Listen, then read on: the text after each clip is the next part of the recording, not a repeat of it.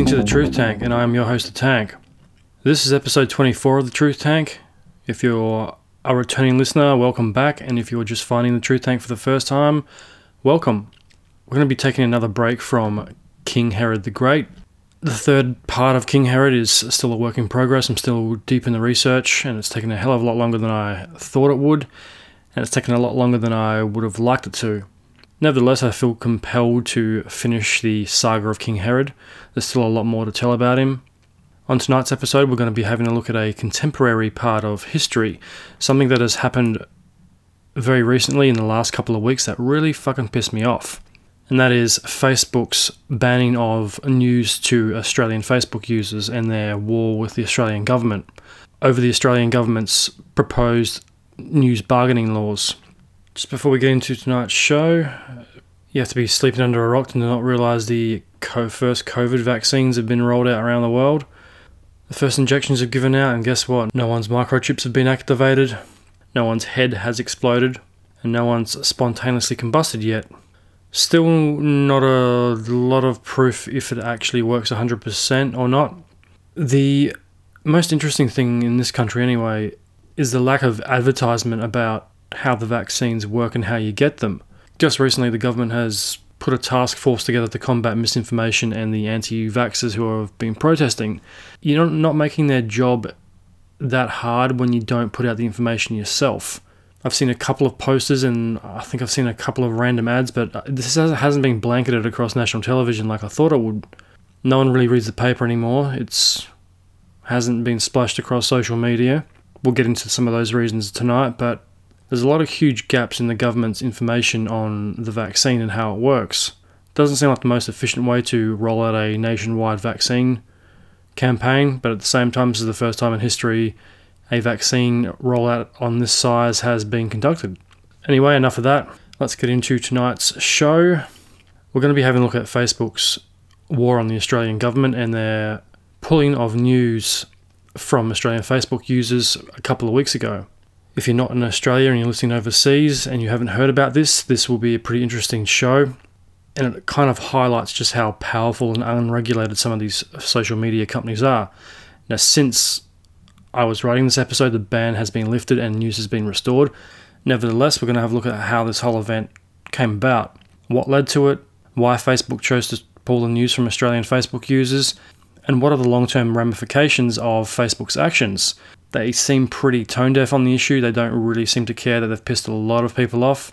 This isn't just an Australian issue, this will happen in any country that decides to put a news media bargaining law in place against Facebook, Google, or any of these other tech giants. So, without further ado, let's get into tonight's show. This is episode 24 Facebook's War Against the Australian Government. Frydenberg vs. Zuckerberg, the Battle of the Bergs.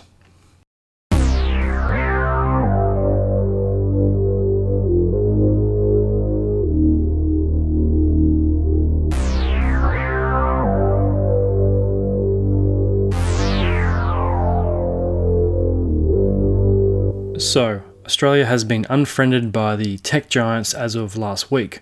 Facebook banned Australians sharing news and viewing news articles on its platform. So, why did Facebook do this? It's a very despicable act, first of all. It's the first of its kind, and it's a very anger inducing issue. So, this all came about when the Australian government demanded that the multi billion dollar company known as Facebook pay for its use of external news sources this goes without saying, but this is pretty much any any news related article from a legitimate news media source such as CNN, BBC, ABC, SBS. So this is fair enough. After all, why shouldn't Facebook pay for news and media services, news stories and articles that they are getting from an external source and publishing on their own website? Seems like a fair enough argument. This has been going on for many years the more powerful these companies have become, the less they care about pretty much anyone that gets in their way. There doesn't seem to be a lot of government oversight in this industry. For, for the most part, these companies just seem to get away with murder.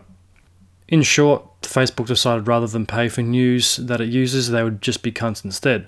Facebook has gone head to head with the Australian government and has outrightly refused to pay for news. Let's have a detailed look at the issue and see who is the lesser of two evils So Mark Zuckerberg is an interesting character. He is a is a delusional psycho with little man complex. Is pretty much the nicest way I can sum him up. Because he doesn't seem to be cut from the same cloth as uh, a lot of the other entrepreneurs in his field. They're all very good at telling people how good they are and how smart they are that they've created some new butte platform or service or product and how it's changing people's lives. Zuckerberg, on the other hand, doesn't really seem to know all that much about his own creation. He has been sued for stealing the idea from the Winklevosses. One of the most interesting theories I've heard about him is that he's a CIA plant and that he was given a lot of money at a young age to try and bring about this new platform, take the credit for it, get everybody sharing so it makes easy people easier to keep tabs on, makes them easier to surveil. If that is the plan, then I'm not sure it's worked too well, but it, probably is a decent tool for spying. I mean, a lot of people are very forthright with the amount of information they put out there. They put a lot of personal stuff on social media, and a lot of people don't think too much about the consequences of that. Unlike other entrepreneurs like Elon Musk or the Uber guy, who can tell you like every facet of their business and their ideas. Like Elon Musk can tell you how the bolts and screws are made for his rockets. He can tell you what they're made out of, what materials they used, how the engines work, even if he didn't engineer the rockets himself. The Uber guy is very similar. He loves telling people how smart he is and how his idea is so genius. He was was he sued by his own employees to have him removed from the head of the company because he was such an unbearable prick to work for. I think they called him a sociopath. He was so far off the fucking Richter scale that he just couldn't get along with anybody. So the Facebook story is full of holes, and Mark Zuckerberg acts like a entitled little shit with an inferiority complex. There are a few conflicting and contradictory origin stories as to who created Facebook. Then there are the several lawsuits against Mark Zuckerberg and Facebook. There's also a few friends that were betrayed and caught in the crossfire. So if you remember way back to the origins of Facebook, the original idea was to compare which student was hotter. Could this be a CIA idea to get the ball rolling or some government program that was rolled out in the college system for whatever reason? Find the next genius, spot the next terrorist, who the fuck really knows? Most people will know Facebook began at Harvard University in 2003 as FaceMash, an online service for students to judge the attractiveness of their fellow students. Maybe not the most moral of ideas, given how the political climate is now, judging the attractiveness of a fellow student. But yet, this is a guy that has never been cancelled, and yet an actor can be fired over a ill-advised and misinformed tweet. I guess when your bank account reaches a certain amount of zeros, you can kind of do what you like. When Zuckerberg was developing FaceMash, he violated university policy in acquiring resources for the service. It was shut down a few days later, it kind of went silent, and then it comes back as the Facebook. Some of the problems I have with Zuckerberg is he doesn't walk or talk like other tech CEOs or entrepreneurs or billionaires. He's rude, he's immature, and he drinks water very funny. If you all remember back to his uh, Facebook versus Congress a couple of years ago, there's a lot of rumors going around that he was some type of reptilian or an alien because he drank water like a fucking lizard. It's kind of creepy to watch. Fast forward a few years, and here comes the lawsuits from Facebook's original founders, the Winklevoss twins. The Winklevosses claim they come up with the original idea of Facebook. Their idea was known as Harvard Connection, which was later renamed to ConnectU. They developed the idea along with their classmate Divya Narendra. I probably pronounced that name wrong. Apologies. So in 2004, the Winklevoss brothers sued Facebook's founder Mark Zuckerberg. The Winklevosses claim that Zuckerberg stole the original Connect idea in order to create Facebook. At the time, it was a pretty new concept. They used, they claim that he he stole the social networking mechanics of Connect to make Facebook. Are the Winklevoss twins the legitimate creators of Facebook? Did Zuckerberg just rip them off, or was he pushed to do it? I guess no one will really know, but there is some legitimacy to the Winklevosses since they've left Harvard and since they got over the, the lawsuits. They've created a couple of social media websites and online companies. One of which is a social media website called Guest of a Guest, They co founded that with Rachelle Hruska, and they seem to be pretty savvy entrepreneurs. These guys act more like the quote unquote typical online entrepreneur than Zuckerberg does. But for whatever reason, they don't have the zeros in their bank account or the notoriety that Zuckerberg has. Zuckerberg is a household name, the Winklevosses are not. So, in short, he is a liar, a weirdo, and quite possibly he could be a reptilian or an alien. Am I joking about that or am I not? So, compare these startups. While I was on my research, I watched a couple of old YouTube clips on Zuckerberg, and this is back in the Harvard days. I just wanted to compare the way he talked to other entrepreneurs who have created similar ideas. There was a startup called Westmatch. Back in the two, early 2000s, there was the Westmatch versus Facebook. They were both very similar ideas. Westmatch was more of a online dating site before dating sites took off, and Facebook was just getting off the ground and had just been rolled out through a couple of colleges throughout the United States. So the creator of Westmatch, the way he spoke about, and the reason I focus on this clip rather than others, because this is f- one of the few times where he's side by side with another inventor, entrepreneur in the same field as him. It's a split screen side by side interview. Zuckerberg's in one part of the country, the Westmatch guy's in a different part, and they're both telling their ideas one after the other to the reporters back in the studio. It parallels the two inventors nicely. You can see the way one talks compared to the other. During the interview, Zuckerberg appears to make it up as he goes along. He's very all, all over the place. He says um a lot, which is something he still does today in a lot of interviews. He's always umming and ahhing. When you talk on TV or give interviews, you're not. They kind of advise you not to say um. I mean, I do it on this podcast. It's something I'm, I'm very conscious of.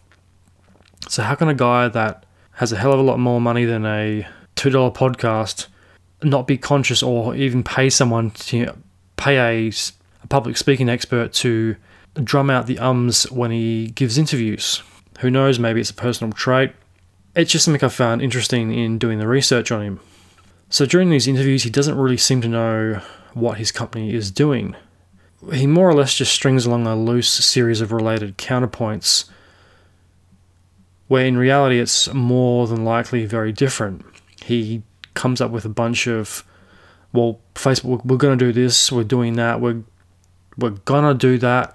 This is how we kind of started. He doesn't can't really get into the technical side of Facebook or his creation and how, how and how he did it. So if this is a guy that built it from the ground up, this is I'm assuming you have to code something or you have be you have to be pretty switched on with computers to be able to do what he did. This is something I wouldn't be able to do. I don't know anything about computers you'd have to be a computer nerd to try and pull it off, or just very, very savvy with computers, or know people that can do it for you. So he just strings along these related points about this is what we're going to do, this is how great this idea is, where the Westmatch guy is telling you how the system how the system operates and how it chooses a match based on the information you put into the computer system. I watched a few other videos of Zuckerberg talking about Facebook, and they all kind of had the same common thread going through them. He never discusses details, he says um a lot. He never really knows the technical side of his own creation. Like I previously mentioned, compare that to Elon Musk, who knows everything about every company he has started.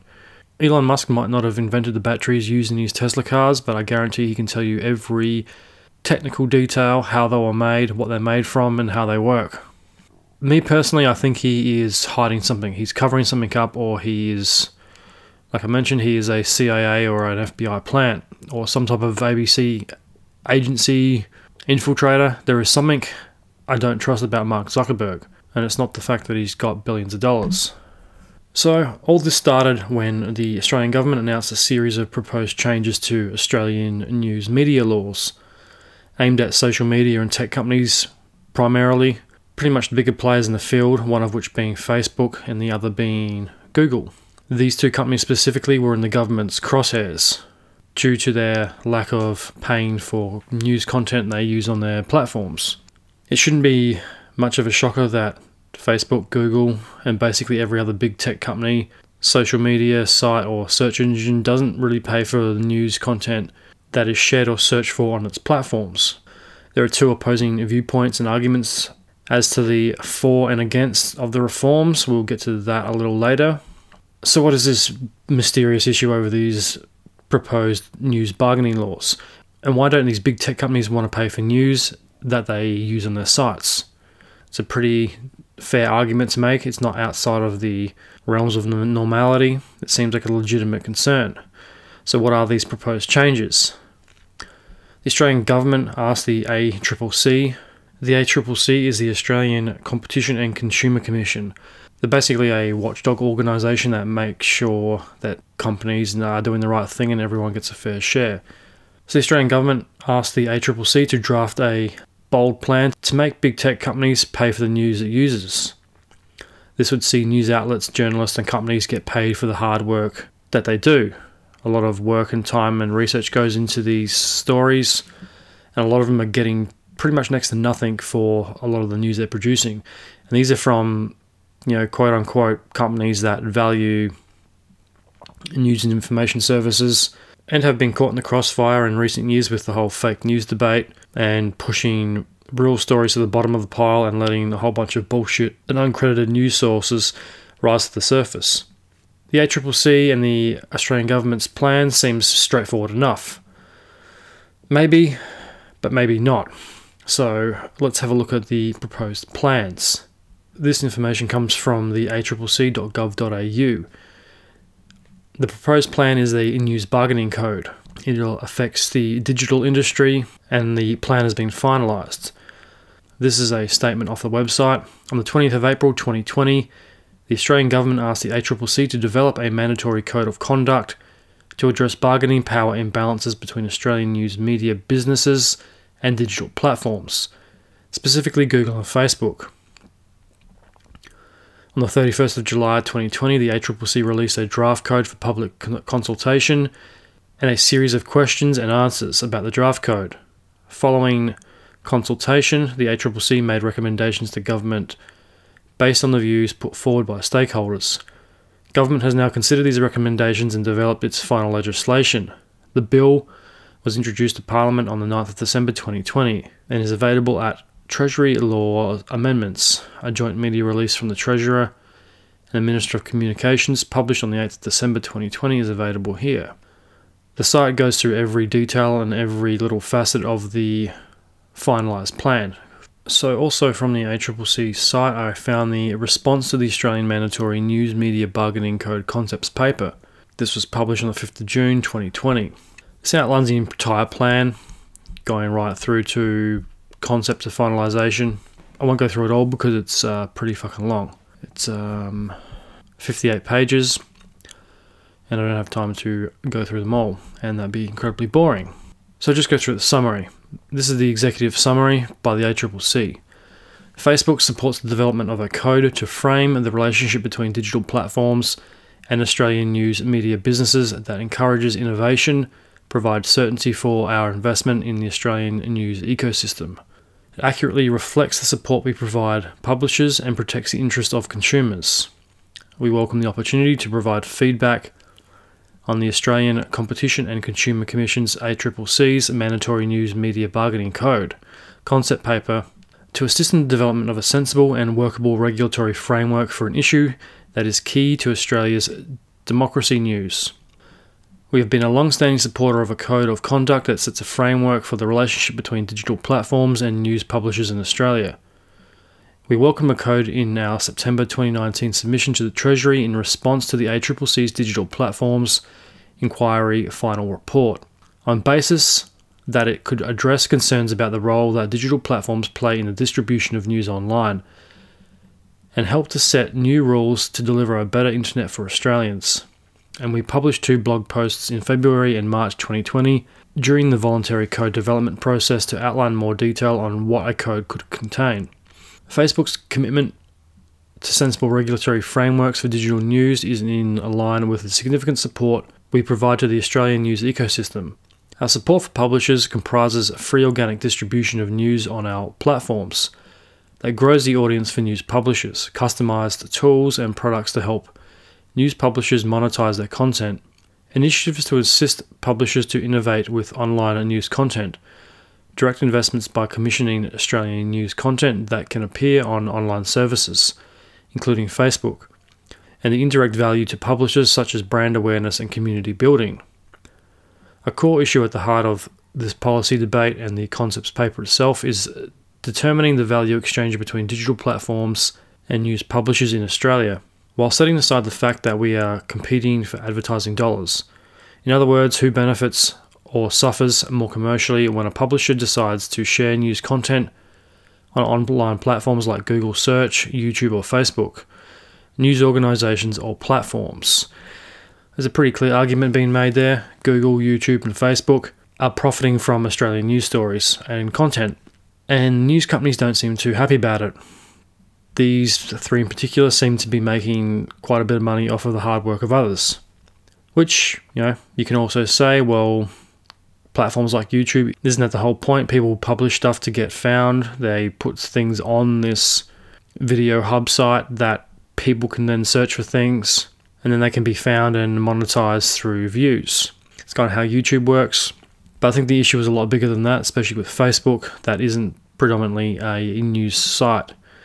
Google's a bit different because you are searching for a specific topic or you are searching for a an event and the news is probably going to be the first thing that pops up or maybe I don't know what I'm talking about. We welcome the opportunity to provide more information about the value exchange between Facebook and Australian news publishers. The consideration should be informed by empirical and objective analysis, as the available evidence to date does not necessarily indicate that the value exchange favours Facebook. For example, we made a change to our newsfeed ranking algorithm in July, January 2018 to prioritise content from friends and family. These changes had an effect of reducing audience exposure to public content from all pages, including news. Notwithstanding this, reduction in news content on our services over the past two years has seen an increase in the people engaging on our services and increased revenues, suggesting both that news content is highly substitutable with other content for our users, and that news does not drive significant long term commercial value for our business. Yeah, so Facebook's rebutting here. In the end, it all seems to come down to money. Facebook's arguing that they're not, they don't profit enough. But the key thing is they are profiting from news they're not paying for. Even if it isn't in the billions of dollars, they still are making some money from it. We have quantified data on some aspects of the value that we drive for publishers. For example, Facebook's newsfeed generated approximately $2.3 billion organic organic referrals to Australian news publisher domains from January through May 2020, which we estimate to be worth 195.8 million Australian dollars to Australian publishers, noting that Referral traffic totals from Facebook to news publishers vary with the news cycle. Moreover, Australia based news publishers also participated in revenue share programs, such as our in stream video advertising program and from January to May 2020. These publishers earned approximately 2.1 million Australian dollars. So it looks like both parties are making money both sides are making millions of dollars. They can't really complain about that. I'm not making millions of dollars out of doing this podcast. You know, maybe one day I might, fingers crossed, but can both sides really complain that they're not making enough money?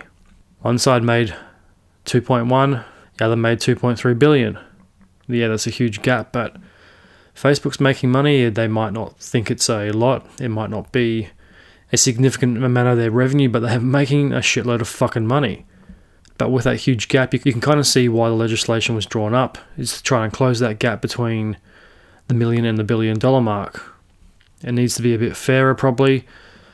Maybe $2.1 million is not a huge amount of revenue for a big news media outlet. Maybe it is, maybe it isn't. So, furthermore, Australia based news publishers generated approximately 27 million organic views in newsfeed on tagged branded content posts. From January through to May 2020, there are just some aspects of the value that flows to Australian news businesses from Facebook that we have been able to quantify to date. In addition to this, we continue to ramp up our direct financial contributions to the news industry. Not to make a profit, rather because we believe news is a public good and it plays an important social function. Well, that part you can't argue with. If you don't have some legitimate news, everything is fake news and no one believes anything. The ACCC chair, Rod Sims, is correct when he says that Facebook receives very little direct commercial value from news content. We have built tools that allow news publishers to share their content on our services, but not with the goal of driving revenue to us. Advertisers cannot attach or target ads to specific content like news. In fact, notwithstanding the traffic we provide to news publishers, news content represents only a very small fraction of the content in, an, in the average Facebook user's newsfeed. Because Facebook is primarily a service used to connect with family and friends, even if there is indirect value to digital platforms from news content, it is not healthy nor sustainable, nor sustainable to expect that two private companies, Facebook and Google, are solely responsible for supporting a public good and solving the challenges faced by the Australian media industry. Okay, so maybe Australian media needs to pull its head out of its ass. If there were no news content available on Facebook in Australia, we are confident that the impact on Facebook's community metrics and revenues in Australia would not be significant. Because news content is highly substitutable and most users do not come to Facebook with the intention of viewing news, you know, that kind of is a good point. Not a lot of people who read the news on a daily basis are probably going to get a lot of credible news from Facebook or from social media. But the absence of news on Facebook would mean publishers miss out on the commercial benefits of reaching a wide and diverse audience and social value would be diminished because news would be harder to access for millions of Australians. Given the social value and benefit to news publishers, we would strongly prefer to continue enabling news publishers content to be available on our platform. Facebook hopes this process will yield a balanced, pragmatic, realistic code that does not encourage media concentration or reduce diversity and plurality in the Australian media sector. If the ACCC can act in an evidence based way, this code could give Australian news publishers, digital platforms, and ultimately Australian consumers confidence in the way ahead. While Facebook does not agree with the final report's finding, we will possess unequal bargaining power compared to some of the largest media companies in Australia and the world. We recognise that there is a merit in setting regulatory frameworks to give all Australian media organisations and Australian consumer confidence that we are contributing appropriately in the Australian news ecosystem. Based on the consultations we held with 20 publishers during the voluntary code process and are now experiencing the news on Facebook, we believe a workable news code in Australia would. And the rest of the article outlines the 20 different points of how it would benefit Facebook. So they claim a workable news code in Australia would set a reasonable framework to encourage commercial agree- arrangements between digital platforms and publishers. We propose a framework that upholds the primary primacy of commercial negotiations between digital platforms and publishers, and establishes a cooperative and representative Australian digital news council to air and mediate complaints and concerns from publishers. It would also require transparency about significant changes made by digital platforms to their central algorithms used to rank, i.e., order content, including news content for users, yada yada yada. Provide certainty to news publishers that they will continue to receive the first party data via referral traffic and subscriptions that they already receive. Uh, next one articulate principles that guide digital platforms in surfacing news that meets the interest of users. Digital platforms could be required to publish information about the factors that inform the news content that people see and the order in which they see it. Best practice regulatory principles would see a code that sets broad based obligations for industry participants rather than singling out two companies on an arbitrary and subjective basis. And that's where this huge the problem has gotten so out of hand is the arbitration proposed by the Australian government. That's what I think Facebook and Google are not too happy about is they want to negotiate on an open playing field rather than have a mandatory price dictated to them by a arbitrator. The decision to limit the initial version of the code to two US companies is discriminatory and will inevitably give an unfair advantage to Facebook's competitors in the technology sector. including rivals from countries that propagate different and undesirable v- visions for the internet. Okay, that is a legit concern, but Facebook doesn't own the internet, and nor should they have a say in how the internet is run. Because if that's based on some of the shit you see on Facebook, that doesn't speak too highly of the moral standing of Facebook executives making decisions. It obviously seems like they have no idea what goes on at their own companies. Zuckerberg doesn't seem to have much of an idea of what actually goes on in his company. So why should one company like Facebook, who you know their CEO started a who's hotter list, why should a guy like that make the moral call on how the internet is run? No company should. I mean, if anything, it should be done at a government level, but that also brings up a whole new set of questions and problems. There should be a clear, objective, future process and time frame for extending the same requirements to other distributors of digital news in Australia to avoid distorting the market. There is no necessity for the code to require greater sharing of user data. The ACCC may wish to consider giving publishers certainty that we will continue to make data available about the audience they reach on Facebook and the performance of their content, noting specific datasets may change as products change. Finally, the code needs to recognize that there is healthy competitive rivalry in the relationship between digital platforms and news publishers, in that we compete for advertising revenue. Regulatory interventions will impose an excessive cost on one digital advertising provider in order in order to subside a competitor with inevitably dis will inevitably distort advertising markets, potentially leading to higher prices. Not that Facebook ads isn't expensive enough. It is not reasonable to shift the burden and ask the hundreds of thousands of Australian small businesses who rely on digital advertising, especially in the mid- midst of a coronavirus crisis and economic uncertainty, to bear the cost of subsiding the production of news. We look forward to continuing to work with the ACCC to support the development of a digital news code. The rest of the report just goes through all the technical details of the plan. So there are some very legit and very good points brought up there by both mm-hmm. sides. At first, it's very easy to get outraged at Facebook and Google for wanting to pull news services. Yeah, it is a very cunty thing to do. That was probably pretty heavy handed. They should have been more open in the negotiating process. But there are some legit concerns. The advertising thing, yeah, it all comes down to money in the end.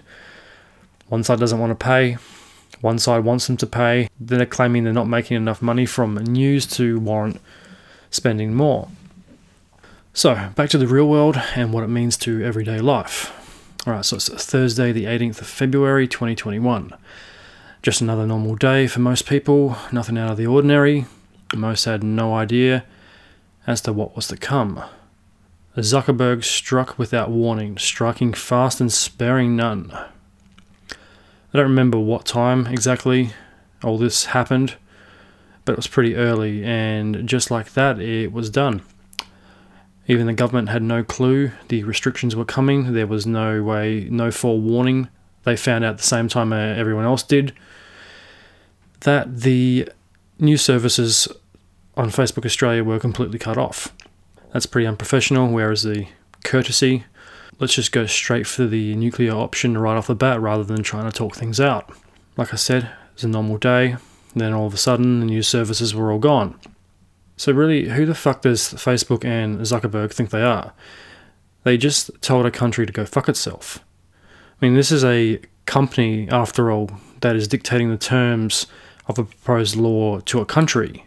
More or less, country versus company. So, Facebook restricted all access to news to Australian Facebook users, all because it doesn't want to pay for news and would rather and rather than come to an agreement with the government, they just cut all access to news services.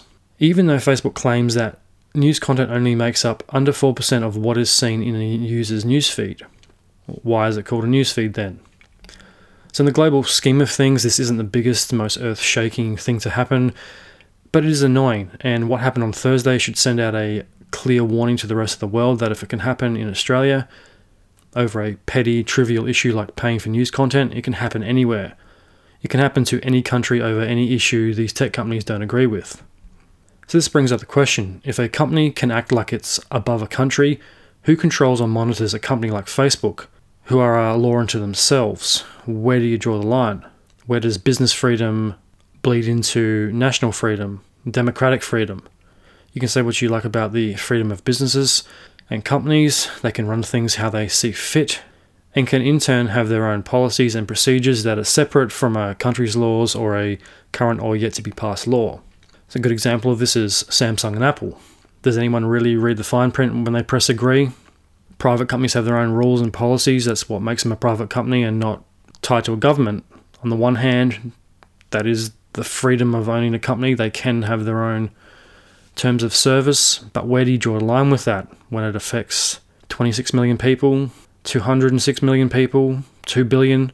Who tugs on the corporate reins when they get out of control? That's a very weird conundrum. On the one hand, governments have had a tough time bringing big companies under control or cooperation, even in legal cases, due to these policies. Apple is one. The FBI wanted phone records or access to an Apple user's phone and they said no we value our customers privacy if we if we give access to this user's information and to his phone what's to prevent the FBI or the CIA asking for any other user's information? This guy was caught up in a terrorist case. I think it was a domestic terrorist case. He was a person of interest or something like that and they didn't budge. So on the one hand yeah at least you know that they've kind of got your back with privacy but at the same time, if it's a criminal investigation, does this make it okay to give out this information? But on the other hand, governments are also more than willing to employ private companies to do their dirty work so they don't get their own hands dirty and so the public won't find out the dodgy shit that they're really up to. If you take the private security company, Blackwater for example, they can do things that the Defence Force is prohibited legally and morally from doing. They've been caught up in a couple of legal issues recently. One was for the uh, massacre in Iraq somewhere. There's a whole grey issue. I'm not going to get into to that. I don't know enough about it. But that's an example of the government using these companies' terms and conditions for their own gain. So if you're into UFOs, the next example might ring a bell. Bigelow Aerospace, it's a company of, from Robert Bigelow, the billionaire. They were contracted to do some to do some work for NASA or something like that to come up with some portable habitation units. And there's rumors I can't remember if it's fact or if it's just rumor still that they have extraterrestrial technology that they're studying. This is the same for Tom DeLonge's company, the Academy to the Stars. They've been I think it's on I think it's on public record. You can easily find a news article about it. They've got a contract with the US Army to run tests on, on non terrestrial vehicles. Company policies also act as a way of not making findings public record. It's a good way to hide shit. Companies can choose what is known and what is not, especially to the public. They don't have to tell you anything. If they choose to tell you something, it's probably going to be heavily edited, and the public will never know the truth. So, who pulls a company like Facebook into line when they grossly overstep the boundaries.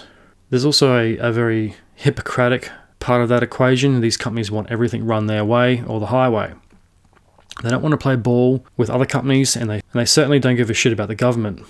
So, where does this go in the future? I mean, do they get to the point where they are more powerful than a government or a country? Do they become their own independent sovereign nation? Who knows? So, big tech, as far as I know, is pretty unregulated. There needs to be some type of governmental oversight to keep the pricks in line. Big tech is the pretty much the wild west. There's no laws or regulations preventing them from pretty much doing what they like with your data and personal info. This topic is still very much up in the air. A lot of governments haven't really put too much effort or focus onto personal data because this is the way a lot of these companies make their money. These sites that they run on targeting experiences and tailoring the social media experience to a user based on the personal information that you divulge to them. Who the fuck knows what they actually do with it? Do they sell it onto third party companies? Some of the phone companies do sell your information to third parties who sell it to fourth parties and fifth parties and sixth parties. And then all of a sudden you're getting scam calls from someone on the other side of the planet in a call center claiming to be part of the telecom provider that you are with. Big tech is a very murky world. It's a very slippery slope to go on. But the, these days, if you have done anything online, you don't own your own personal information. One of the big tech companies does. They can do with that information what they see fit. This makes you wonder if they told the truth, would these tech companies' CEOs be in jail? Until the laws change and the government finally gets off its ass and decides that this is a very real thing that isn't going away, Governments all over all over the world are run by a bunch of rich old white guys who don't understand technology and don't want to know about the future. They thought that this shit was a, a fad for kids and for teenagers and it was going to blow over like the next like the next big craze. But unfortunately, it hasn't gone away. It's getting bigger and bigger every day. These companies annual profits are in the hundreds of billions, if not trillions of dollars. And it's got so far away from government oversight and regulation that it will probably never be reined in. So if the government had their finger on the pulse and were a little bit with it and didn't take everything as a joke that they didn't understand, if it was an oil company or a mining company, they'd be all over it and be trying to milk it for every cent they could. But they don't because they struggle to understand the digital cyber world. Or maybe the game is just about control and power, and information is the new currency. The truth is illegal, it seems. You know, take Julian Assange. I mean, what law has the guy actually broken? He's facing life in prison for a crime he didn't really commit. He is the owner of a website that publishes leaked documents. He wasn't the guy that hacked them. He wasn't the guy that he wasn't the guy that hacked them or sourced the documents and put them online.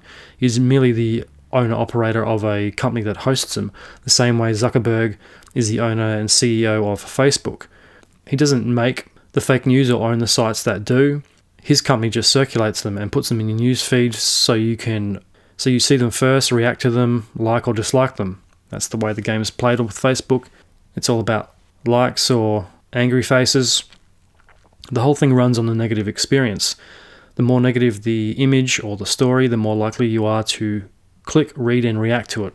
See, Zuckerberg and Facebook allegedly lie, cheat, and steal just like any other of these companies. But Zuckerberg is untouchable for now. He most likely didn't even come up with the idea of Facebook in the first place. But a guy like Julian Assange is facing life in jail for owning WikiLeaks. So, where do you draw the line between business and bullying, making profit and outright tyranny? And just where does a company like Google or Facebook get off dictating the terms of a proposed law to a country? Just the, the fucking levels of arrogance at these companies is astounding. Are the CEOs of these companies like Mark Zuckerberg, are they on a power trip? I mean, if his ego gets any bigger, he won't be able to fit through the a standard sized door frame. And really, what good has he done for the world? Except help facilitate a generation glued to their phones, weaning themselves on an endless stream of negativity and fake news. You can say what you want about a lot of entrepreneurs, but a lot of them do give back. A lot of them, even if it is for a tax write off or for profit, they still do some good. I mean, Elon Musk is trying to save the planet. Love him or hate him, he is generally trying to solve a problem with the planet.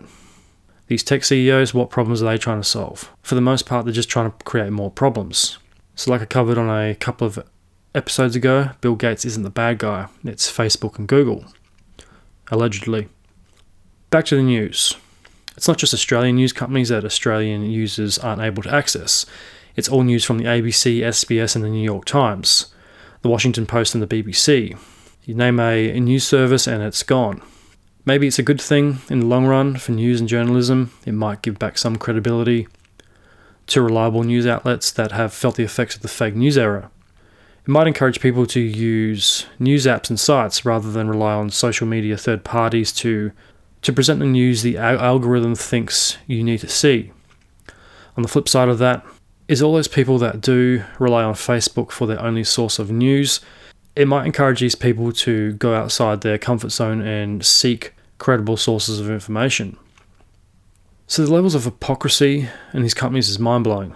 Facebook cancels real news services but still allows fake news to be circulated and run rampant on its platform. Look at all those sites you see that pretend to be news services that are just a bunch of made up shit. These companies have no legitimacy, it's all just clickbait titles. Those apparent news services are allowed to still be on a platform like Facebook, even though they claim to do their part against misinformation, especially with coronavirus.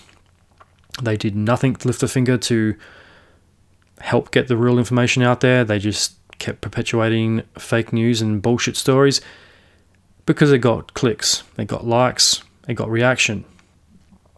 So they can turn off the news overnight, but claim they can't do anything about fake news on their site. I call bullshit. As I mentioned before, it's a negative news and posts get more reaction and clicks and likes than a positive one. The Facebook algorithm feeds off of the negativity, and so does Zuckerberg, I think. So, these social media sites, Facebook in particular, they, they can't stop people like Trump, they can't stop terrorists or criminals, but they can stop the real news. Makes you wonder about a lot of things about these companies, what they claim they can and can't do, and what they put out to the press. It's you really have to wonder about these companies, their morality. But as soon as money's involved and a legitimate news service is asking for a little bit extra for their news content that they haven't paid for, then they can cancel that overnight. It makes you wonder. Overall, it won't stop the news, it will just slow down how quickly some people can get access to the information. And you can always search for the news you want rather than have it curated to you by Facebook. It's a pretty shitty timing to restrict news during a pandemic. I mean, just imagine if this was this time last year when access to news was vital. It's not a privilege, it's a it's a right with an ever changing situation, as we found ourselves with COVID 19 last year, you know, where one hour the borders were open, then the next they were closed, flights are cancelled. It, seemed on a daily basis. You know, certain travellers had to isolate, others didn't, depending on what state or country you were visiting. Even COVID press conferences were a daily occurrence on Facebook.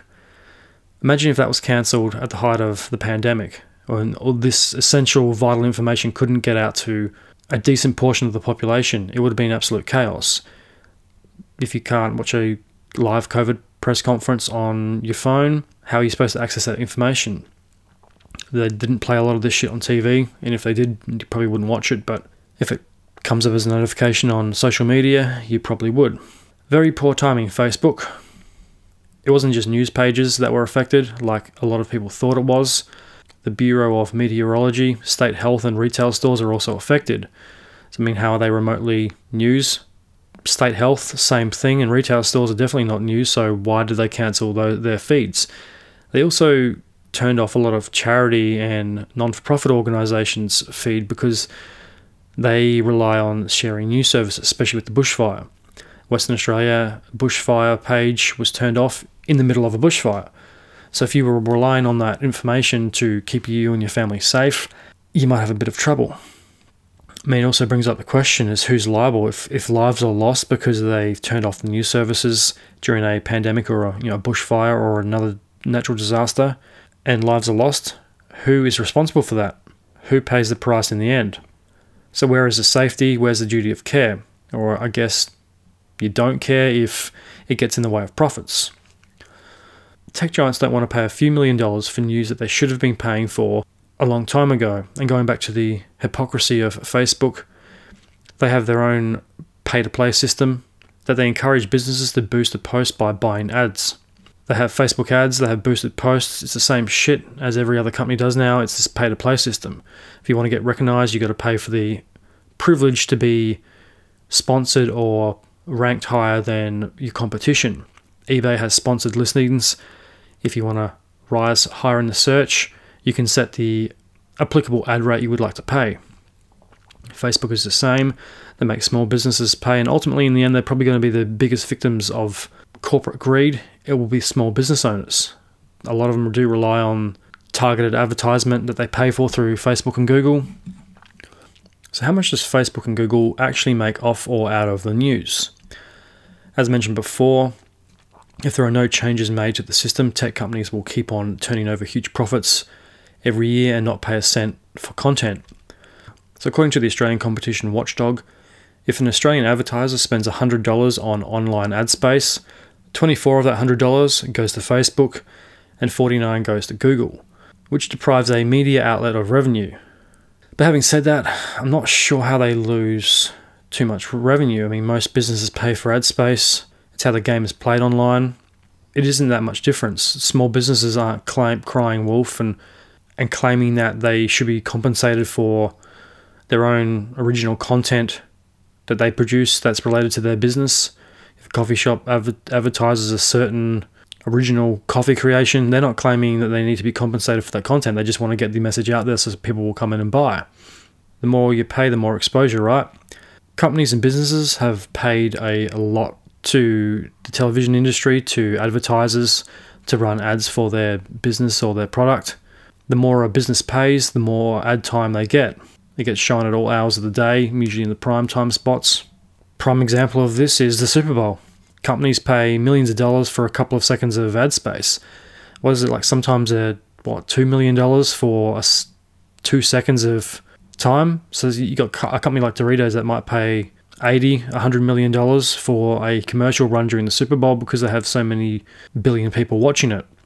Movies are the same. Businesses pay top dollar to have their ads shown during movies. If it's a big movie, say you got to have a new Star Trek coming out, the ad space for that will be a hell of a lot higher than some art house indie film with 20 people watching it.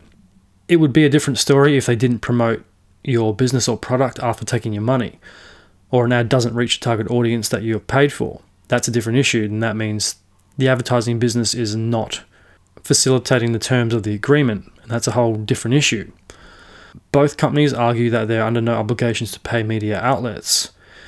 Yeah, maybe, maybe not. They're probably there's probably truth on both sides of that argument. Still, it's wrong that they're not paying for content. So Facebook aren't the only tech company to threaten the Australian government. Google a few months back tried a very similar similar tactic.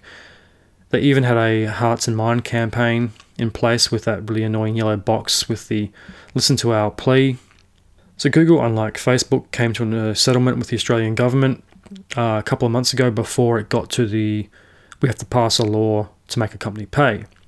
Google agreed to pay, in most cases, a few million dollars for news rights. Unlike Facebook, news is a little more critical to a search engine. They need the news more than Facebook needs the news for the results of a search. so, to help better explain this, I found a good article on theconversation.com posted February 18, 2021. It's by James Meese from RMIT University. Google has been inking multi million dollar deals to pay media companies for news content that will appear on Google News Showcase. Rupert Murdoch's News Corp is the latest beneficiary of a partnership with the tech giant. It will receive significant payments over three years, a share of ad revenue, and inclusion in the development of a subscription platform. The agreements are commercial in confidence, so numbers are speculative. But Google will reportedly pay Seven West Media $30 million a year, while Nine is thought to have secured $30 million annually across five years. The timing of these deals raises questions. The long contested news media bargaining code, which aims to get Google and Facebook to pay for news, is set to be introduced into federal parliament. The tech giants have been vocal critics of the code, arguing that they that they have no obligation to pay media companies for Australian news that appears on their platforms. While Facebook has simply pulled all news content for its Australian users and all Australian news from the rest of the world, Google instead is handing out millions to local publishers. Why? The bottom line is Google is desperate to avoid paying for news that appears in Google search, which Treasurer Josh Frydenberg initially planned to make them do. Google believes that this would strike at, at the core of its business model. It maintains that search engines are supposed to index the web passively, collect whatever is available, and present the results to users. Paying news out- outlets for content on search would mean giving them special treatment above all other businesses and creators whose web pages also appear in results. Yeah, maybe that is actually a legitimate point if Murdoch owned news outlets have multi million dollar deals with Google, guess whose news is appearing first in a search result? It's not going to be an independent outlet or a foreign competitor. The Morrison government originally ignored these complaints, Yeah, it doesn't surprise me. The Morrison government would ignore complaints. According to a Sydney Morning Herald report, Frydenberg could be willing to hold off on designating Google search under the code for as long as the deals for as long as deals are being made. According to the report, Google is playing ball and offering deals that are worth the same or are or are similar amount to what a company would have received for appearances of content in Google search. But we still don't know the end result. Frydenberg has the power to designate at any time which Google products are subject to the code. Google search could be included at a later date if the amount of money handed over is deemed insufficient. Both the Australian Competition and Consumer Commission, which originally proposed the code, and the federal government both likely see these deals as a positive outcome. This is because of the code was essentially meant to bring the platforms to, neg- to the negotiating table. Facebook Book and Google had given money to certain news outlets in the past in an ad hoc way, but with no mention of setting a global precedent to pay for all news content produced across the country. The trick the ACCC and the government employed was to introduce legislation that would force platforms to pay for news. A key element for this reform was the use of final offer arbitration. With this, if a deal can be struck between Google and a media company, both will have to present their offers to defer the final decision to an arbitrator. This arbitrator would then be able to adjust the figures if neither offer was in the public interest. Businesses are desperate to, to avoid speculative costs linked to arbitration schemes. They want certainty. Google had a good reason to start making deals, especially if it means potentially only paying for news content that appears on Google News Showcase and not search. This doesn't mean the news media bargaining code won't be used. Google has only started making deals, but it would be a surprise if Google planned to end up in arbitration. The recent developments have underlined the curious role of the bargaining code. It's meant to operate as a legislative threat, so arbitration only happens when platforms and news outlets can't agree if Google keeps handing out money, this is likely to happen. The deals will likely give Australian journalism a long awaited financial boost. Unlike the occasional partnership in the past, media businesses can now bank on a form of sustained revenue streams from Google. The challenge now will be to ensure this new revenue funds public interest journalism, which is really the only benefit the average Australian can receive. The government has indicated there will be a review after one year to ensure the code is working as intended, and I'm sure nothing will go wrong with that. Also, the deals are being struck with major media companies that have significant bargaining power. While the code enables smaller outlets to bargain collectively or accept a standard offer, it remains to be seen if Google will be as generous to regional publishers. I guarantee they won't. Adding to that, Australian news media have lost large amounts of advertising revenue over the past three decades a space in which Google and Facebook continue to dominate. They may also have to plan for less revenue overall if Facebook sticks to its guns, decides to stay away from the negotiating table, and keep Australian news content banned on its platforms. Very interesting and concerning. The moral of the story is big tech businesses are stingy cunts that don't want to lose a single dime to pay for what they have been stealing for decades. Allegedly. They make plenty through affiliate marketing, ads, and the pay to play system. This has gone on for several months, with Facebook threatening action as late as September of 2020. Talks between Facebook and the Australian Federal Treasurer, Josh Frydenberg, have been going back and forth throughout last year, which finally broke down a few weeks ago. Both sides claim they're in the right, the government want reforms. However, Facebook says that the Australian government has misunderstood the relationship between the platform and its publishers who use social media sites to share content. So, this is a quote from Facebook. They had to make a stark choice between following the proposed new laws and banning all news content from its platform. It was with a heavy heart that they had to pretty much just pull all the news in Australia. They had no other choice, and that negotiations had broken down. Josh Frydenberg, the treasurer, he replied saying that the actions were wrong and heavy handed, and that they had no warning before Facebook pulled the news. Okay, arguments on both sides, both valid points, both sides have reason to be pissed off, and so do the Australian people. especially the ones that use get their news from Facebook. So after that followed the boycott Facebook, which um, may have just fizzled out. I haven't heard much about it. It's been wide, widely spread over other other social media sites, and they lost a lot of users overnight, which they claim not to care about, and they also didn't release the official figures of how many Australian users had dropped Facebook. If they didn't release those figures, it must have been a hell of a lot. So in the long run, it will hopefully be for the best. It might force tech giants to compensate media, however, smaller news outlets will be the ones affected the most. As for now, Facebook has reached a settlement with the government. They're not releasing the details of the negotiations or what it, what was discussed or how it's going to play out. Both sides are claiming victory. Facebook is happy with the, the agreement, and so is the Australian government.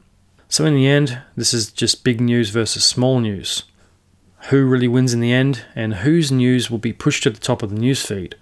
It's another form of false news being seen over legitimate sources of news. It's the negative experience versus the positive. The Murdoch and Packer owned news outlets can afford to ride out the storm, and they will end up profiting in the end. But more on that in a minute. Google has reached deals with bigger outlets. They saw it was a better option to pay a agreed upon amount now than to be forced to pay a larger amount later on. In most cases, it was a few million dollars, and that's from companies that make billions and billions a year. In the case of Google, they have reached an agreement with News Corp.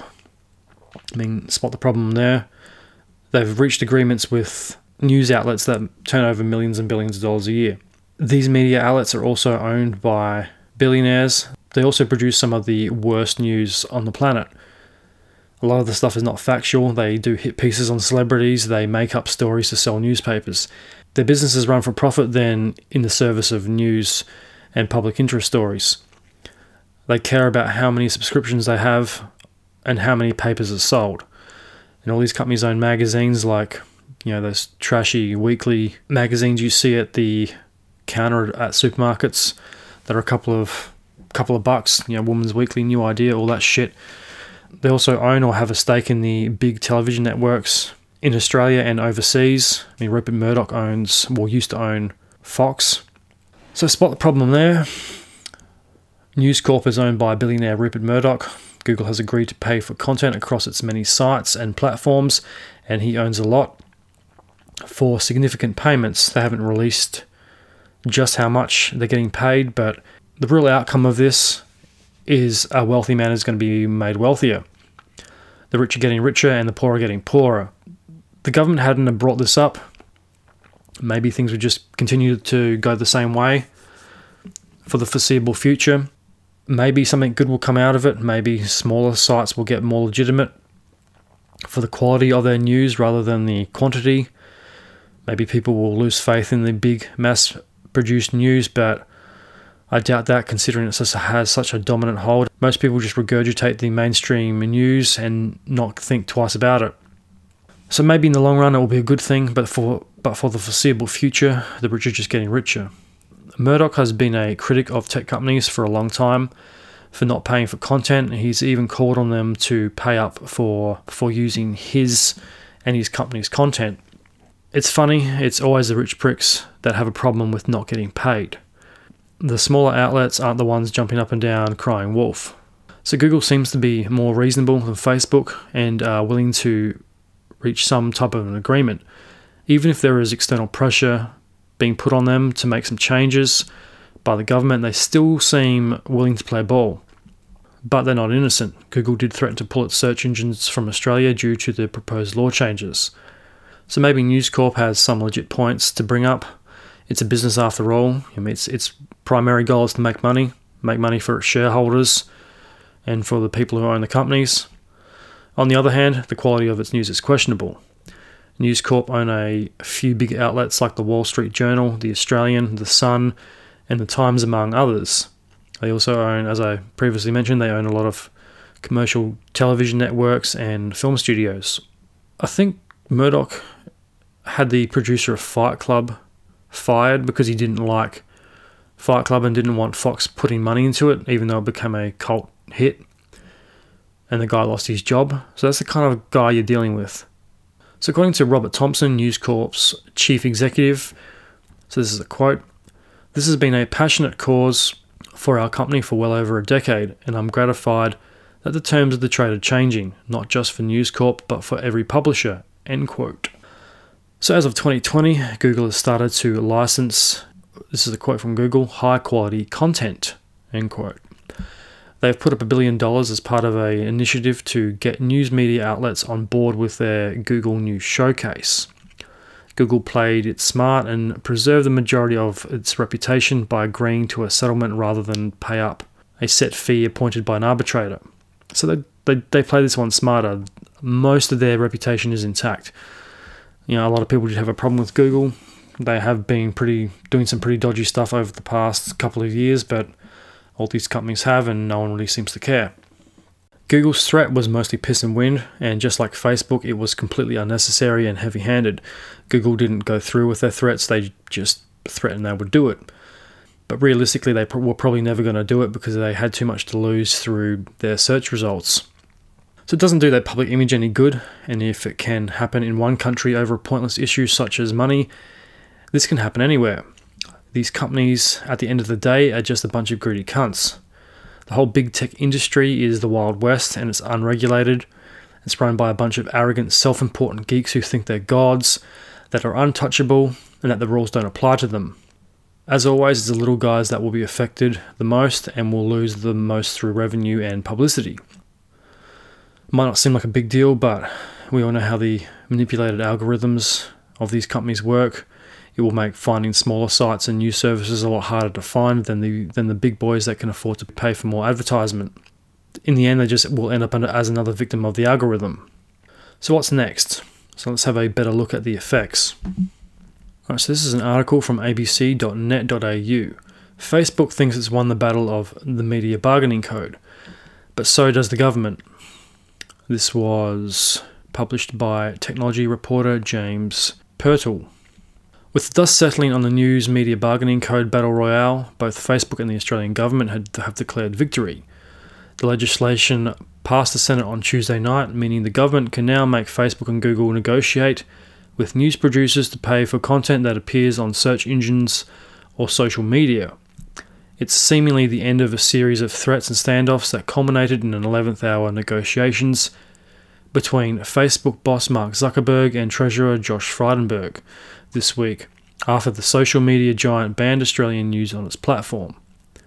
The government got its bargaining code, news businesses will get their check, and Facebook gets to gets a few key concessions. So who won and who lost? Did Facebook or the government blink first?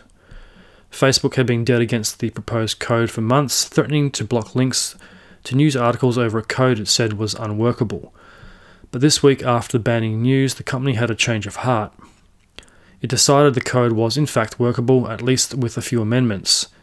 In a series of calls between Mr. Zuckerberg and Mr. Frydenberg, the social media behemoth negotiated small but important changes that mean there's a good chance the code may never be used at all, said Tama Leaver, a professor of internet studies at Curtin University. Among them was the provision that before a digital platform is made subject to the code, the treasurer must first take into account whether it has re- whether it has reached commercial agreements with news media businesses. The code will sit on the treasurer's desk and can be can pull the trigger whenever a platform is big enough to squeeze for money, Professor Leaver said. The treasurer hasn't said how many deals Facebook and Google must strike with news producers to avoid the code, but it appears that Google is getting close, Professor Leaver said. Google has already struck deals with News Corp, Nine Fairfax, Seven West Media, The Guardian, and news company ACM. The company is also expected to reach agreements with SBS and ABC. The Treasurer appears happy with what Google has done by striking deals with the major players, Professor Leaver said. If the Treasurer ever decided to pull the trigger, Facebook could simply ban news again. Another last minute concession gives the company or Google at least one month's notice that it will be subject to the code. This means Facebook would have a month to strike more deals to avoid it or pull news again. So they wouldn't be subject to it, Professor Leaver said. Hmm, yeah, it's interesting. So if the government decides to pull the trigger whenever they like, Google and Facebook can also pull news and services.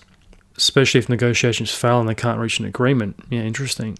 So both sides are just pretty much playing Russian roulette. They're going to see which side blinks so they can try and get the best deal for themselves. Both sides are essentially playing the same game, and I think both sides are wrong and both sides are right. It's a very uh, sticky situation. Will Facebook end up paying less money? It's likely. Under the code, Facebook will have had to negotiate with news producers according to strict rules, Professor Leaver said. None of these are being struck behind closed doors. Getting deals done before or around the code means Facebook is still calling a lot of the shots in terms of what the contracts specify, Professor Leaver said. We don't know how much Facebook will pay news producers, but James Meese, a media law and policy researcher at RMIT University, estimated it could be similar to what is currently paying news producers in other countries to use their content in Facebook News. Facebook News, which is a tab within the app that features original journalism, is a new feature that the company is rolling out in the UK. They were planning to introduce Facebook News here at some point, Dr. Meese said. Paying some money to news producers is business as usual for them. Let that sink in. Facebook may end up paying news producers what it would have paid them anyway without the threat of being subject to the code. Yeah, interesting. I'm guessing the Facebook deal will be significantly less than the Google deal, Professor Leaver said. Facebook has been thumping the table that it should be treated differently. Yeah, maybe there's some legitimacy to that. They are a completely different entity to, than Google. And if they're going to negotiate pay deals with independent with individual news producers, then I think the companies also need to be treated differently. Facebook is not a news site, it's not a search engine, and I actually agree with Facebook on this one that it probably shouldn't be treated as one. Will Facebook end up paying fewer news businesses? Again, probably. Under the code, any news any news media business with revenue of 150,000 or over could no negotiate with the platform to be paid for content. Under the new arrangement, Facebook probably only needs to strike a deal with the big players. Yeah, once again, small guys miss out.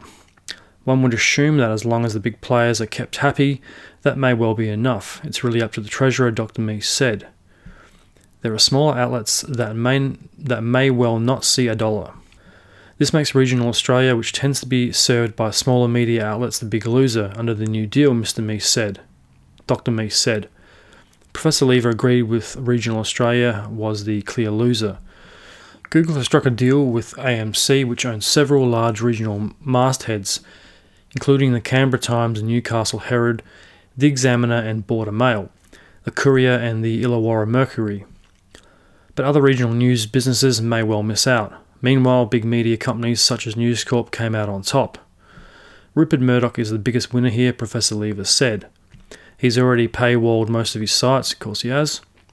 Now he gets money for linking to things that people can't read without a subscription. Well, yeah, double dipping there. Without his political clout, we wouldn't have a bargaining code. So if you don't know, Murdoch has a lot of fingers and a lot of pies. He, he's very influential to a lot of the top politicians in Australia and in the United States. He controls a lot of what people see in the news in America and in Australia. He does fund or partly fund, allegedly, some of the political parties. So if he starts jumping up and down about this, politicians are going to listen. And it doesn't surprise me that he has influenced the government's decision to get this bargaining code up and running. So, what did the government achieve? Whether or not the bargaining code is ever used, the government got what it wanted a large sum of money flowing from platforms to news publishers. It's the threat of the code that forced tech companies to negotiate, Dr. Meese said. Facebook finally realized that the government's intention here was never to use the code the way it was written. The intention was to use the code as a sledgehammer to force platforms to, play, to pay. So, in other words, this is kind of just like someone has made money that the government doesn't have access to, and they want to create a law so they can go after this untapped reservoir of big tech money. The same way they've gone after money from oil companies, big businesses all around the world, and even mining companies. So in other words, they, they just want a piece of the pie. The way they, the governments have always manipulated law so they can get to that hidden money from from businesses that are doing well off of either new technology or new resources that weren't previously known about. They just want to get to that reservoir of money that isn't being taxed or kicked back to the government. Everyone's corrupt. All these all these cunts are the same. Back to the article. Last week, when reports broke that Google had negotiated deals with the Australian media companies worth tens of millions of dollars, the Treasurer claimed credit. Of course, he did. None of these deals would be happening if we didn't have the legislation before the Parliament, he said at the, he said at the time. But legislating only to force parties to negotiate comes at a cost. The legislation. Aside from the provisions about money, the code also included requirements for platforms to give access to engagement data and notice of algorithm changes. They've clearly had a win, but it might not be the greatest win of all time, Dr. Meese said. What's the point of the bits and bobs of legislation if it might not be used that regularly? So, who won and who lost? Facebook, Google, and the Australian government, and news businesses, businesses all emerged from the recent events as winners, Dr. Meese said. He gave the government's performance a B plus and Facebook a C. Facebook's victory came at the cost of public of public relations disaster, either accidentally or otherwise. Its news ban had a chaotic effect, blocking access to important information on emergency services pages in the midst of the Western Australian bushfires. Facebook's th- Facebook thinks they won, but I think they're misreading the room a bit, Professor Leaver said. Australians are angrier with them than they realise. A recent blog post by the company's Vice President of Global Affairs Communication did not apologize for the news ban disruption. No, well, of course they wouldn't. Google comes out of the Facebook news ban looking good, Professor Leaver said. Having mounted a PR campaign and threatening to withdraw its services, it abruptly backtracked the start struck deals with publishers instead. Google also gets to enjoy the concessions Facebook negotiated and ultimately paid for with its reputation. And the Australian public, they came out of this as losers, Professor Leaver said.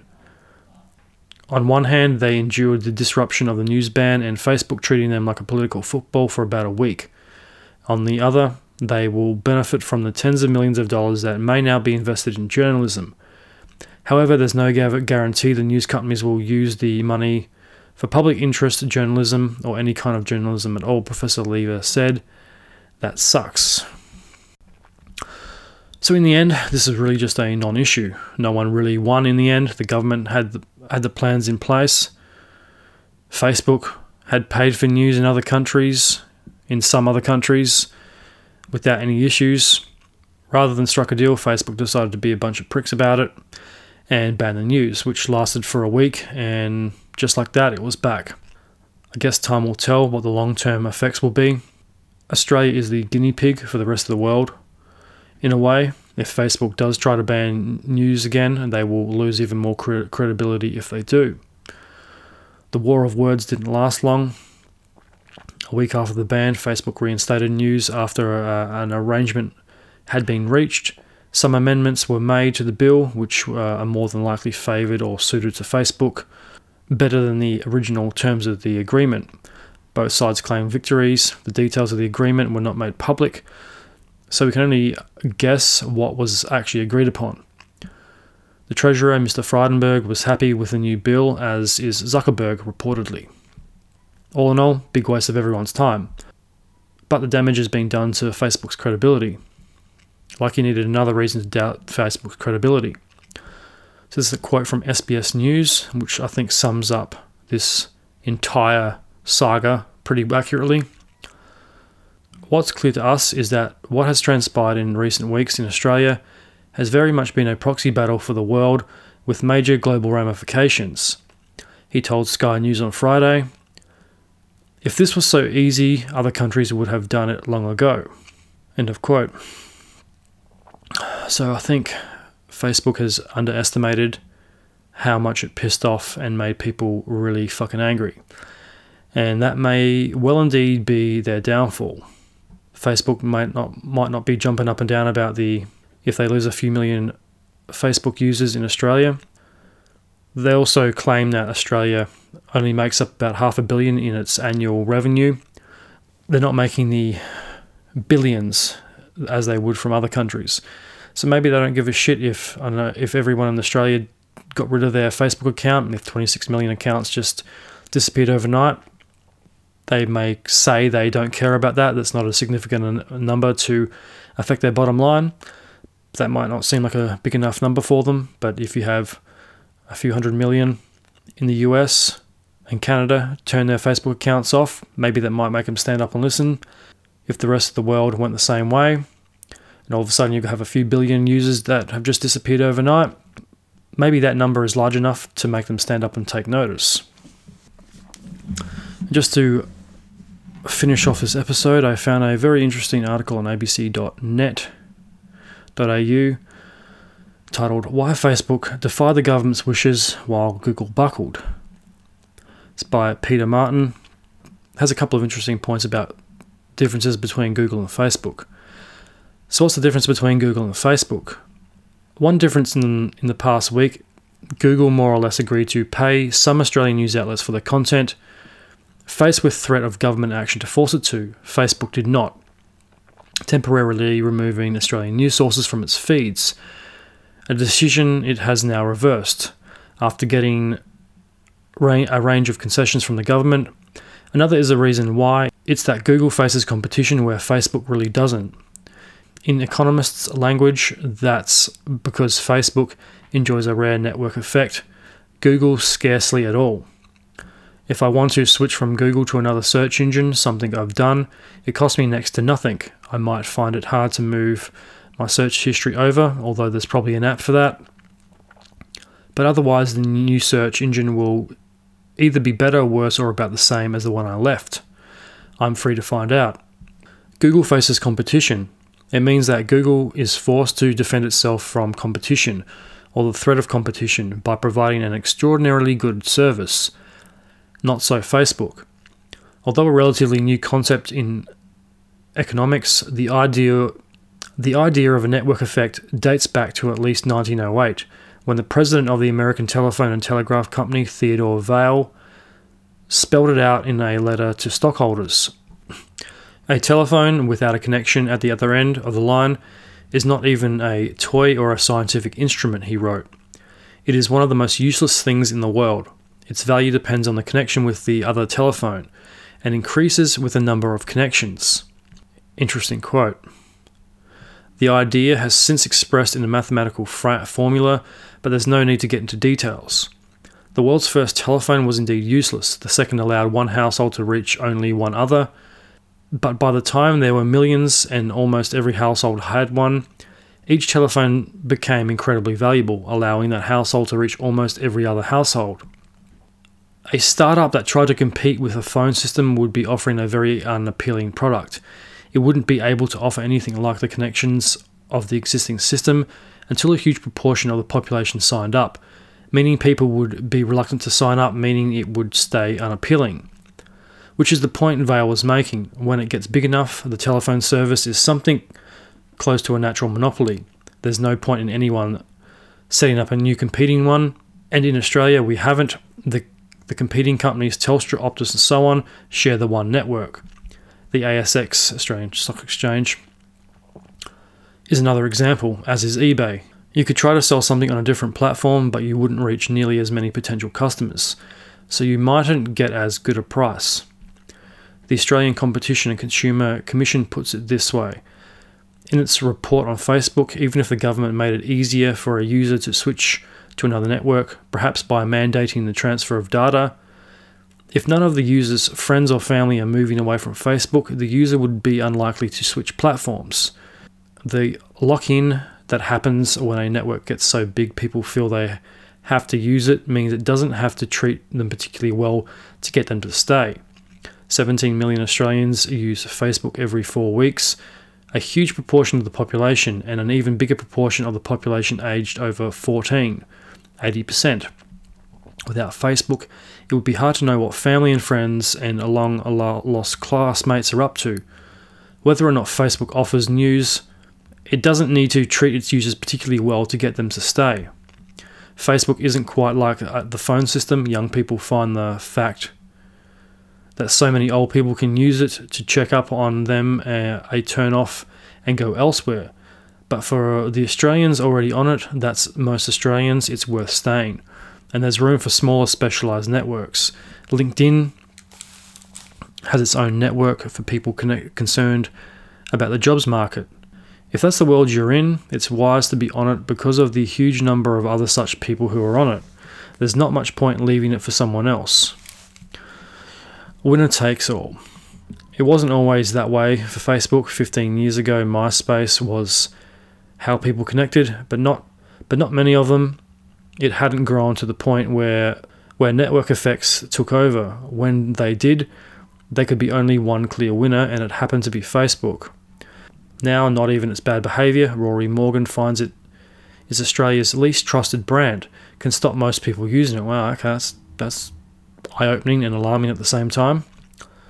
In the same way as people who want the lights on generally have to use some electricity company, people who want to catch trains generally have to use the railway, and people who want to drive cars generally have to buy petrol.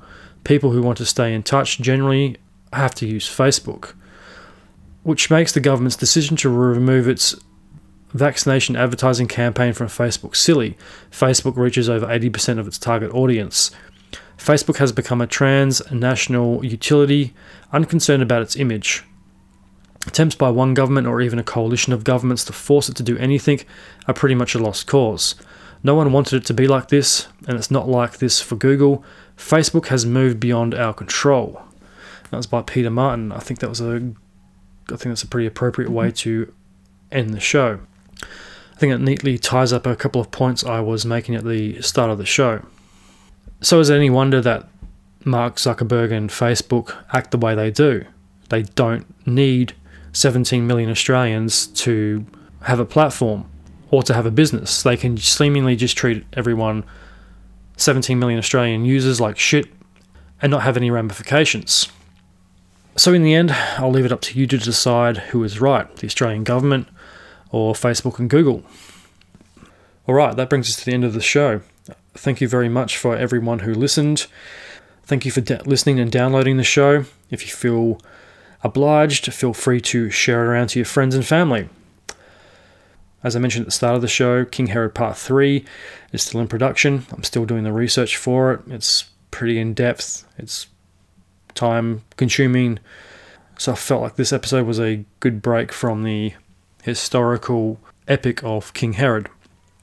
That should be coming out hopefully by the end of the month, part 3. Then I can go into part 4 early April. Then hopefully we can wrap up the saga of King Herod and move on to something else. I want to start producing at least two shows a month. It's very hard and very time consuming at the moment. I'm trying my best. If you'd like to support the Truth Tank, there's a couple of things you can do. Hit that subscribe button on your preferred podcast provider, subscribe to the show, leave a review if you so inclined. Tell your friends, tell your family, tell people you work with, strangers on the bus, people on the street get the word out there. If there's someone you think might like the show, let them know about it. In the coming weeks, I will probably be setting up a Instagram and and Twitter pages for the Truth Tank to grow and expand the sphere of influence. So look out for that. Join the I hate to say it, join the Facebook page to get notifications on everything that's happening with the Truth Tank. But hopefully, very soon, you'll have other options to do so if you don't like Facebook which I am one of those people. Right, thanks again. Thanks for listening. Thanks for subscribing and sharing, downloading. I really appreciate it. I'll be back in a couple of weeks. Until then, I'm the tank. This is the truth. May the truth be with you.